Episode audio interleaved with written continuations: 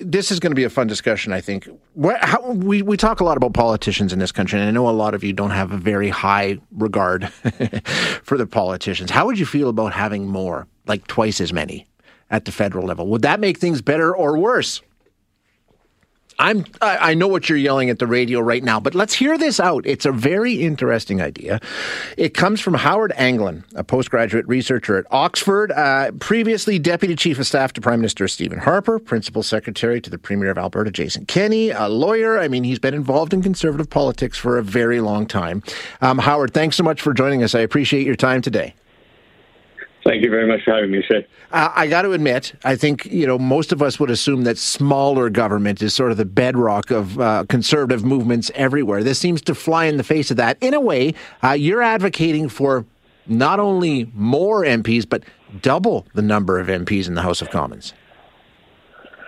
Yes, well, it, it was a slightly tongue-in-cheek thought experiment of, of, of, of, an article. It was really it was responding to an earlier article, uh, which was also very thoughtful and very good, which said, "Look, we, we need a smaller House of Commons. Uh, House of Commons federal politics is mostly just a waste of time and money. Let's let's just cut the number. 338 MPs is too many. I don't recall that they specified a a number. I think they said something like cut 40. Go back to what it was, say, 20 years ago. Uh, would we be worse governed? And I, I don't think we would be worse governed with 300 versus 338. But it got me thinking, and it's an idea I've had for a while because I'm living here in the UK where Parliament is 650 MPs. Yeah. I started thinking, well, just adjusting it by 10% probably doesn't affect the way we're governed. But there are certain benefits I've noticed of the UK system with a much bigger House of Commons. Um, and so maybe if we doubled, I would just pick doubled as an arbitrary number because it gets us close to where the UK is. Um, and it's also easy. You could just split every riding in half. You don't have to worry about apportioning between provinces and getting into that whole constitutional quagmire. Um, so, well, there's certain benefits to actually having a lot more MPs, and uh, go into what uh, sort of three main benefits uh, in the piece. I'm happy to discuss them. Yeah, and one of the points that you make, I think, is a great point. Basically, you increase the talent pool that we can draw from to put people yeah. in ministries, right? I mean, above all else, we have more choice uh, in terms of who we want making decisions. Yeah. So when a prime minister uh, comes to make their cabinet, they have to choose from the MPs that voters have have provided them. And so, if you look at uh, Justin Trudeau, when when they had a majority, or when Harper had a majority, it's about a it was about 160 odd uh, when Harper had a majority. I think when Trudeau had it, it was about 170 something. Um, that's not a lot to choose from. But if you double that number and get closer to what, say, Boris Johnson in the UK had to choose from here, where I think they have about 360 something MPs, you just have a much deeper talent pool. And when in Canada, when you're making a cabinet, you have to consider all sorts of um, box checking um, representational yes, considerations. Sure. So, uh, and the biggest of that is regional. I mean, if you want a balance of uh, of gender, you want a, a, a racial balance that reflects Canada generally. Um, but the, the real tough one is often regional. So if you're yeah. only elected with one MP in the Maritimes, guess who's in cabinet? You get Trudeau gets one MP, one MP in Alberta. Guess who's in cabinet? Um, I think when Harper won a majority, he had six MPs from Quebec. Five of them ended up in cabinet, and the odd one out ended up as chair of the Quebec caucus. Um, so if you double the number of MPs, it means you'd have, I think I put in my piece, hopefully a little less tokenism, uh, regional tokenism, and a, and a little more uh, merit in appointments. Okay, and I agree with you completely. I mean, more talent we have to choose from, the better that's going to be. But if we increase the the amount of talent, that also means we increase the amount of uh, dead weight, untalented backbenchers, people. I mean, yeah. call it whatever you want. I don't want to be unnecessarily cruel to these people, um, but we also have more of them. I mean, what what's the upside to that? Yeah, well, I think so. Counterintuitively, there's a real upside to that. Um, one of the recurring criticisms, criticisms to hear of the Canadian parliamentary system is that the Prime Minister's office and uh, the government in general has far too much control over the caucus and the backbench far more than you get in, in any other um, Westminster system. I mean, I can't recall the last time a federal NDP MP voted against the party line and wasn't kicked out yeah, of the party yeah. uh, on anything. I mean, even on trivial matters, uh, things that might interest their region. Um, the Liberals are probably the second most disciplined, and then the Conservatives have uh, just have a stronger tradition of having things like free votes and conscience votes um, on more issues. So you get a little more. Um, you get, you get a little more uh, breaking from the party line in the Conservative Party, but still nothing like you get in the uh, in the UK, and certainly not like you get in the United States. Um, but having a lot more MPs, having a much larger backbench, gives that backbench a certain amount of power. Um, and in the UK, they have something in the Conservative Party called the 1922 Club, and it's a separate to a caucus of just the backbench, and they protect their independence as a backbench pretty fiercely. And because they have the numbers, they have they have a lot more power than they have here, and that includes a lot of people who realize they'll never be in cabinet because governments in Canada, if you take say I don't know, say 160 MPs, 170 MPs in a majority, about a third of them, actually maybe a little more, uh, are either in cabinet or parliament secretaries, sort of um, associate cabinet understudies. Um, another, and virtually everybody else there uh, thinks that they're going to be in the next cabinet shuffle. So yeah. everybody is has incentive to behave well, do what the leader says, do what the uh, prime minister says, uh, toe the party line, because that's your ticket to cabinet.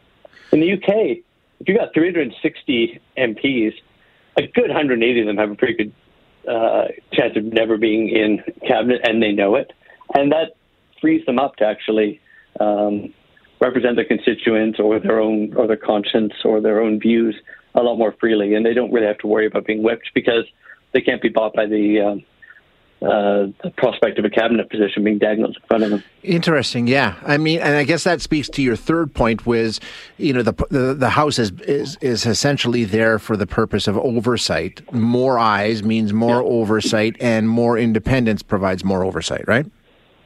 Yeah. It it also because you have more people who won't be in cabinet, they find other ways to be productive in Parliament, and so, for example, the committee system. So every bill that goes through Parliament uh, gets studied by a, cap, by a parliamentary committee.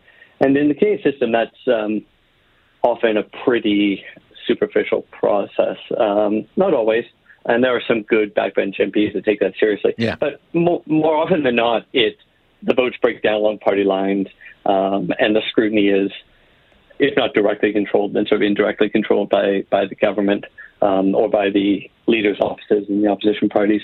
In the UK, you have um, a lot more people that see themselves then as a career backbencher, and that their their value add to the parliamentary system is being a honest or providing honest scrutiny of bills and real feedback, and um, they they can have uh, more in depth analysis um, because they have bigger committees. Um, and again, having more talent to choose cabinet, you also have more talent than they goes on committees. You have a lot of people who mm-hmm. are, have a lot more experience um, of life, um, more lawyers, more accountants, more people with um, specialties and special experience and expertise uh, that they can then bring to the scrutiny of legislation and, and to the budget and of government behavior. Uh, so you, you, have more. I think I, the way I put it is, uh, if you have a bigger House of Commons, you have fewer sheep and more watchdogs. Yeah, Hey, as you know, Howard, I'm getting a ton of texts from our listeners. Oh, sure, just more money. We're throwing more money at government. Why are we going to spend so much money? If we were to double the amount of MPs, how we're talking about a fraction of a fraction of a fraction of the overall budget, right? Oh, it would be about something like one. Uh, the, the proposal uh, that I was responding to talked about cutting 40 MPs to save money. Yeah. And I calculated that would be that savings would be one one seventeen thousand seven hundred fiftieth of the budget. uh, so divide the budget into seventeen thousand seven hundred fifty parts, and be one of those parts. Um, so adding more would be probably one ten thousandth of the budget. Uh, but I, I note at the end one thing that again is counterintuitive, um, but I think a lot of people that have worked in politics um, share this view.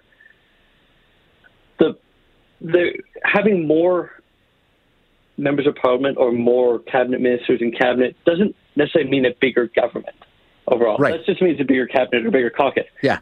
What actually provides is more oversight of how money is spent.